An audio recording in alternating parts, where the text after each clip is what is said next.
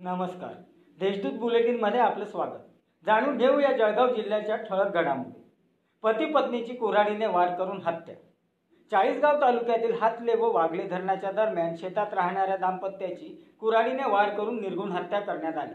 ही घटना रविवारी सकाळी नऊ वाजेच्या सुमारास प्राचार्यांच्या चौकशीसाठी समिती नूतन मराठा महाविद्यालयाचे प्राचार्य देशमुख यांच्या चौकशीसाठी दोन समित्या गठीत करण्यात आल्या आहेत. कुलगुरू प्राध्यापक पी पी पाटील यांनी त्या सूचना दिल्या आहेत. शिरसोलीत तरुणाची आत्महत्या. जळगाव तालुक्यातील शिरसोली येथील तुषार ज्ञानेश्वर बारी या तरुणाने रविवारी दुपारी राहत्या घरात गळफास घेऊन आत्महत्या केली. हतनूर धरणाचे दरवाजे उघडले. हतनूर धरणात रात्री उशिरा अचानक पाण्याच्या प्रवाहाची वाढ झाल्याने आठ दरवाजे अर्ध्या मीटरने उघडण्यात आले.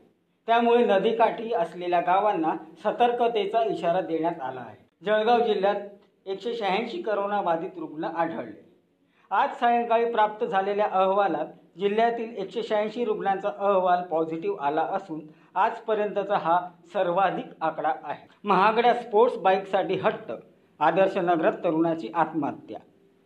आई वडिलांकडे महागड्या स्पोर्ट्स बाईकसाठी हट्ट करणाऱ्या मुलाने रविवारी सायंकाळी सहा वाजेपूर्वी आदर्श नगरातील राहत्या घरात गळफास घेऊन आत्महत्या केली.